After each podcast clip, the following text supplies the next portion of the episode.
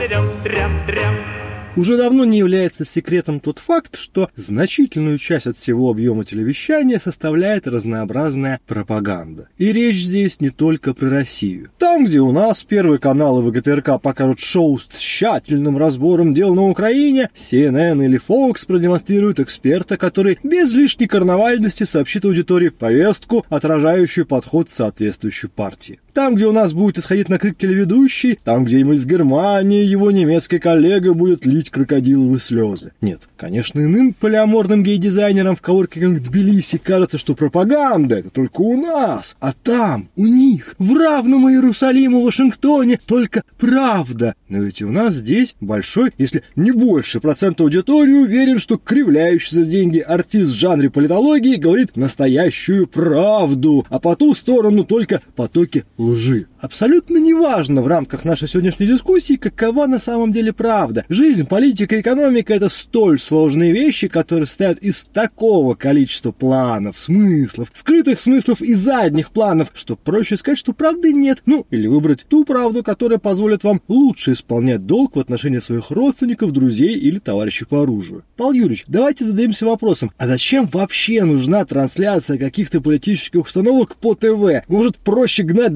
24 часа порно, что, где, когда и шахматные уроки, а все, что надо государству, выражать в виде простых и понятных максим на стенах зданий. Воробей – птица, USA – демокраси, нефритовый стержень товарища Си, жалкие империалисты, бургер, удар. Ты знаешь, я могу тебе сказать следующим образом, что когда ты предлагаешь мне сравнить вообще, в принципе, пропаганду и порно, по крайней мере, то качество исполнения, которое на наших каналах имеет место быть. Я, то общем, порно и то порно. Да, да, я, в общем, и в целом не могу как-то найти много различий, там, 10 различий не найду. Ну, а на самом деле, применительно к вопросу о том, что зачем нужно транслировать разные идеи, так, а, друг мой, мы живем-то с тобой в постмодернистском обществе. Так. Вот, и здесь, в общем-то, собственно говоря, необходимо даже не столько делать, сколько говорить о том, что ты делаешь. Вспомни, какому нашему великому мыслителю второй половины 20-го, первой половины 21 века, по-моему, Тиной Канделаки, Тинатин mm-hmm. не принадлежит, высказывание, что если тебя нет в интернете, считай, что тебя нет в реальной жизни. Нет, Она ну... это, правда, говорила применительно к звездочкам нашим разных, так сказать, жанров, но тем не менее, если Мне казалось, что это Билл Гейтс, ну ладно, неважно. Серьезно, да? да вот да, видишь, а я вот... Хорошо, в наших условиях правда в том, что это Тинатит Гиви Да, наша пропаганда да, в наша пропаганда в этом, да. Собственно, фишка в том, что необходимо государству каждый день транслировать свою точку зрения, потому что либо кто-то вместо государства это сделает, транслирует людям свою точку зрения, и тогда государство и люди с ним аффилированные потеряют власть, ту самую пресловутую. Это первый момент. Ну а второй момент, когда мы говорим о каких-то пропагандистских вопросах, надо же понимать, что помимо задач убеждения и трансляции неких ценностей, у пропаганды, особенно сейчас, есть еще и одна не менее важная, но второстепенная задача. А именно, скажем так, отвлекать людей с помощью различного рода, как ты правильно очень хорошо заметил, выступающих в стиле политологии артистов, отвлекать людей от реального положения дел, от тех проблем, которые действительно важны. Ну, это вот это якобы битва телевизора и холодильника. Кто а даже, ты знаешь, а даже не то, чтобы битва телевизора и холодильника на самом деле идет речь, потому что вспомни, пожалуйста, еще такой, не то чтобы сильно далекой исторической ретроспективе, когда холодильники наши были полны, угу. и ничего не предвещало их опустошение. Слово санкции носило исключительно академический характер, прикладного характера его не было еще. В нашей повседневности пропаганда была уже, она вовсю работала. И маховик ее активно действует, наверное, в нашей стране вот после некоторого перерыва небольшого, условно вот 90-х годов, когда в России действительно, наверное, пропаганда была, но ее качество и место были настолько незначительны, что происходящую у нас борьбу вот этих вот всех против всех с помощью медийных инструментов можно было человеку неискушенному с легкостью принять за плюрализм мнений. Да, да, нет, вот. да. А с нулевых годов мы видим, да, несмотря на определенные экономические успехи, чушь греха таить, повышение жизненного уровня среднего гражданина России, пропаганда все равно раскручивала свой маховик, по большому счету, по тем же самым тезисам, которые мы видим и сейчас. Ну, просто градус повышается, а тезисы не меняются. В этом-то, мне кажется, кстати, проблема многих наших там оппозиционеров или политбеженцев, Мгм. что они рассматривают Россию как некий такой замкнутый мирок, за пределами которого некий такой свет, добро и все прочее. Но ведь если мы, опять же, повторюсь, посмотрим на зарубежный опыт, причем неважно, речь там будет идти про Федеративную Республику Германию или про Соединенные Штаты Америки или там про Канаду, Францию, что угодно, мы видим, что там есть та же самая повестка, которую столь же интенсивно, куда более интенсивно транслируют населению, и более того, уж казалось бы, а там-то это зачем? Эльфы-то они уж точно живут на хлеб, Ну, а скажи мне, масло. пожалуйста, как ты без пропаганды заставишь немецкого бюргера, человека, который каждую копеечку своего дохода считает, а уж тем более каждую копеечку расхода, перевести свое домохозяйство на зеленую энергетику? Хорошо, допустим, представим, что такая логика Если правильная. не будет тебя запугивать пропаганда в виде То есть, Греты Ну, а? тогда, получается, мы приходим к выводу, что с точки зрения внушаемости, внушабельности и, скажем так, уровня самосознания, средний житель Африки от среднего жителя российской глубинки, от среднего бюргера, от среднего обитателя Силиконовой долины, Кремниевой, пардон, не отличается ничем. Ну, я бы не сказал, что ничем. Все-таки надо понимать, что... Ну, одни чистят зубы, другие нет. Ну, нет, все-таки, понимаешь, вот роль Ну, там сред- среднего образования, среднего имеется в виду по больнице, да, Мгм. она крайне важна в этом вопросе, потому что ты сам понимаешь, когда мы видим некоторые элементы пропаганды внутри африканских обществ, которые обычно, так сказать, апеллируют там к таким традиционным ценностям, как свальный грех, каннибализм, да, и так далее на местах, это одно дело. Ну, да. понятно. Соседи по ту сторону реки плохие, мы их съедим. И более того, они еще и наводят на нас магические ритуалы. Значит, вот эта засуха, которая, это все их проблемы, все из-за них. Поэтому давайте соберем, так сказать, наше ополчение и вырежем пару-тройку деревень. Это один уровень, да, пропаганды. Понятно, что подобного рода история, наверное, в Европе уже не сработает. Для того, чтобы поднять на Бюргеров против России. или что-либо подобное, да, необходимо уже принципиально другой уровень пропаганды. Такая ее проработка и апелляция к совершенно другим ценностям. И мы видим, что сейчас, несмотря на колоссальные там усилия, скажем так, западных пропагандистов, все-таки в Европе машина пропаганды чуть с большим скрипом работает, да, и чуть с меньшим КПД, чем, а, допустим, пропаганда работает у нас. Это факт. Или в странах, допустим, Восточной Слушай, Европы. ну тут просто видишь какой момент. У тех россиян, в отношении которых машина пропаганды дает сбой, у них на самом деле больше выбора последующей реакции, чем у среднего бюргера, потому что россиянин, в отношении которого не работает пропагандистская машина, он может включить порно ВКонтакте, он может э, сбежать, прости господи, в Тбилиси, он может просто, э, слушай, я тут просто торгую, а какая пропаганда, шмапаганда. А у среднего жителя Германии, у него, что называется, крышка. Ему либо идти к доктору и получать прескрипшн на какие-то антидепрессанты, либо, в общем-то, дальше отдавать свой процент в пользу там беженцев, трансгендерности, э, борьбы за зеленую Ну, опять же, не скажи, потому что в той же Германии мы видим, вот эта вся пропаганда, она же всегда, это как бы психологический закон, да, определенной части общества вызывает непринятие, отторжение. И, соответственно, допустим, если в наших реалиях это традиционно, ну, некое окукливание подразумевает в какие-то кухонные разговоры, в такое вот неприятие этой пропаганды и общение там среди близких. Мгм. Семейный эскапизм. Семейный эс- эскапизм. Ну, в лучшем случае это какие-то комментарии в публичном поле в социальных сетях, что типа вот, все врут, нас обманывают и так далее и тому подобное. Но в, скажем так, более зрелых демократических обществах, я, кстати, все три возьму в кавычки, да, этих слов, но тем не менее, все равно употреблю это словосочетание, условно говоря, там э, народ более склонен к самоорганизации для того, чтобы дать некий формализованный ответ на эту пропаганду, да, и мы понимаем, что вот многократное, многолетнее повторение идей о, скажем так, таком инклюзивном обществе, где, значит, welcome refugees, да, добро пожаловать беженцы, зеленая энергетика, да, левый поворот, более там большая справедливость и так далее, привели в той же Германии, например, к появлению, ну, чуть ли там уже, как ее не мажут красками, не ультраправой партии альтернативы для Германии. У наших ближайших соседей появилась партия истинные финны, которые в своем политическом дискурсе четко ставят под сомнение все те фундаментальные вопросы, которые их пропаганда, так сказать, вываливает на граждан. Да, и по зеленой энергетике там огромное количество вопросов, и по принятию беженцев, и по распределению социальных благ и так далее и тому подобное. А у нас, так сказать, все это не выродилось, наверное, в какую-то такую единую политическую силу противодействия нашей пропаганде. Но надо все-таки сказать, Не, ну почему да, оно вылилось, только в итоге это теперь вражеская пропаганда. скажем так, она не оформилась в некую там структуру партийную, надпартийную, общественную и так далее. Есть просто ряд людей, которые объединены общей идеей неприятия российской пропаганды.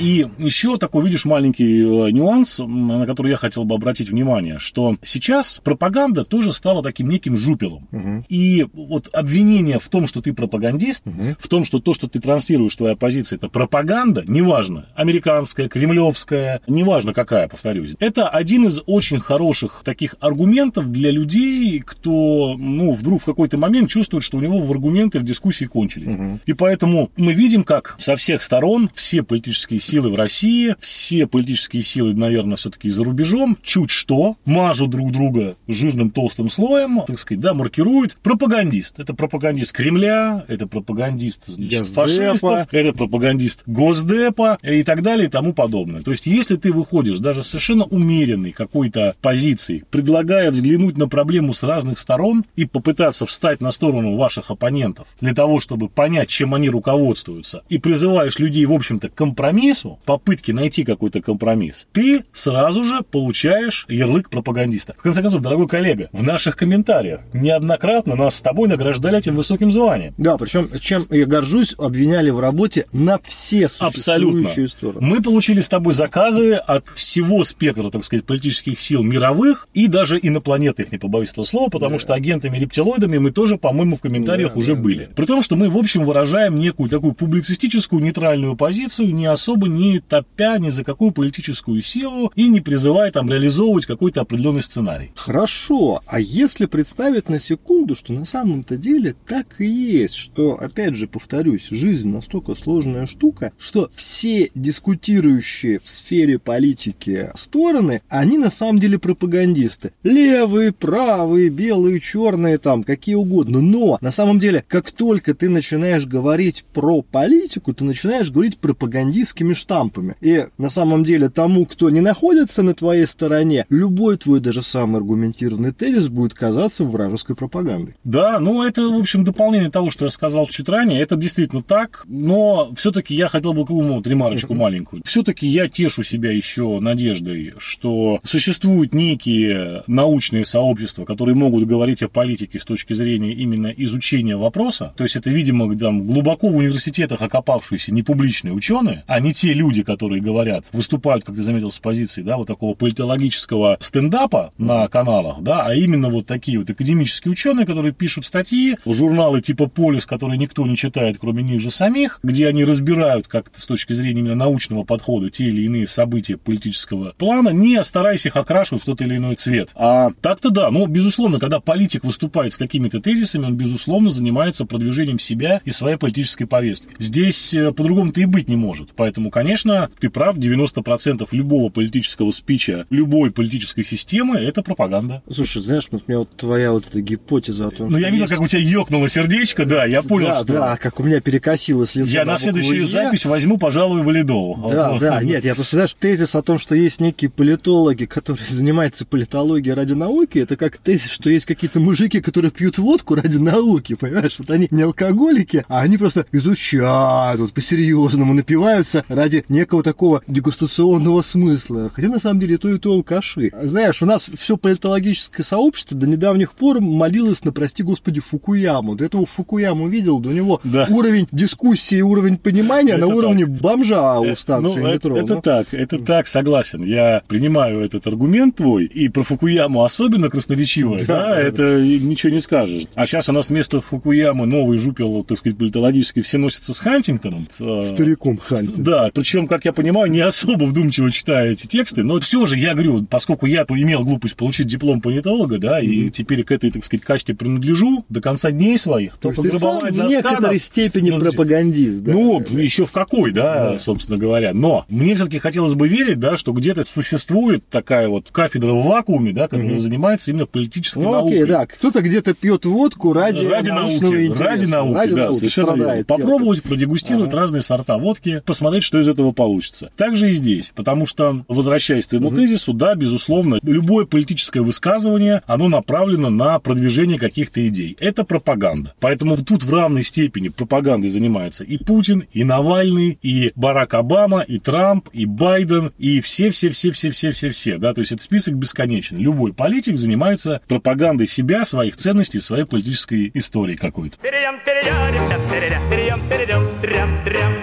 Вот у нас проскочил тут тезис, что чем выше такой средний уровень образования, наверное, скорее уровень, может быть, образованности, то не факт, угу. тем сложнее должна быть пропаганда. И тут, кстати, дорогие слушатели, я должен заметить, речь не о том, что чем люди образованнее, тем меньше пропаганды. Наоборот, ее тем больше. Просто она такая сложная, что она, ну, все-таки отличается от надписей на заборах «бей тех, делай вот так». Но тут такой вот интересный момент. Получается, что в принципе принципе, любое государство, стремящееся к эффективности пропаганды, должно на определенном этапе ограничивать этот самый рост образованности населения или нет? И здесь два тезиса я хочу тебе Угу. Во-первых, да, действительно, мы знаем прекрасно, что государство занимается образованием собственного народа до поры до времени. Угу. Государству нужен человек, образованный ровно настолько, чтобы он смог сам себя прокормить и заплатить налоги. Угу. Не нужно никому 2 миллиона Эйнштейнов. Угу. Ни в одной стране стране. Это первый тезис. А второй, я хочу тебе напомнить, что Германия, 20-е годы 20 века. Вот обрати внимание, это страна, где уже поголовно есть образование. Там уже стопроцентная грамотность, там люди уже заканчивают школы, заканчивают технические училища, это развитая промышленная держава, и эта держава культурная, нация немцы культурная, у них интересный интеллектуальный потенциал. Да, я думаю, что с поправкой на долю турок сейчас они тогда были более образованы в среднем. Однако, заметь, да, это не помешало им, угу. не помешало им самостоятельно на выборах проголосовать за национал-социалистическую партию, да, собственно говоря, рабочую партию Германии, и привести к власти Гитлера со всеми известными, так сказать, Результат. результатами. При этом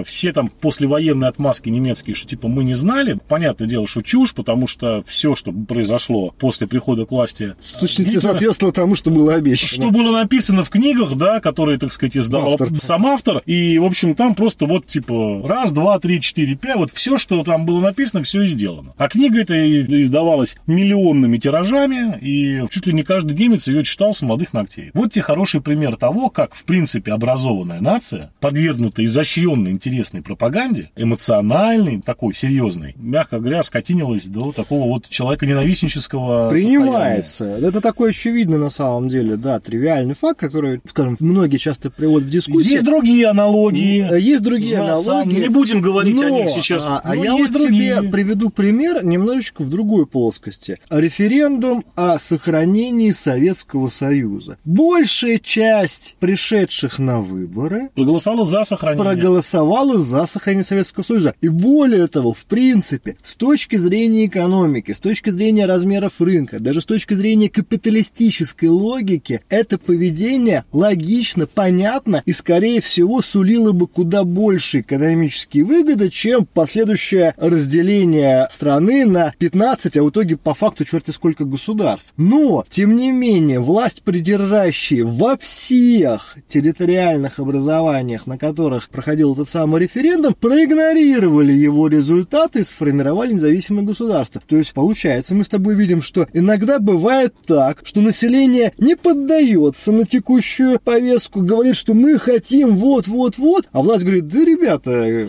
а нам вот так Ну, удобно. я не могу тебе сказать, что в те годы была какая-то прямо изощренная пропаганда, которая шла сколько-нибудь значимое время, относительно того, что нужно срочно разбегаться и делать там 15 независимых государств. Ну, в каждой республике это на самом деле из-под воль, причем если там на Украине, в Прибалтике это принимало гротескные формы с публикациями статей про то, что сейчас мы от москалей отделимся, и у нас тут прямо бананы будут цвести, то в РСФСР точно так же было сибирско-деревенческое крыло, которое говорило, что да пора уже сбросить этот гнет этих но, республик. Опять же, да, но еще раз говорю, значит, собственно говоря, были мнения Но не было пропаганды этих мнений. Вот в чем дело. Люди, которые говорили, сообщали эти мнения, они на самом деле по уровню своего культурного воздействия, по уровню своего морального авторитета равнялись, ну, наверное, у них мощность была 20 Соловьева мегатон. Повторюсь, мы как бы с тобой говорим сейчас со странно по разных вещах, потому что я вот, например, просто не помню, и даже сейчас, Ну, если окей, ты мне ладно. пример приведешь, да, я не знаю, это вот мне нужно копаться, так сказать, в собственном сознании, да, для того, чтобы вспомнить вообще, а кто из наших вот таких вот 20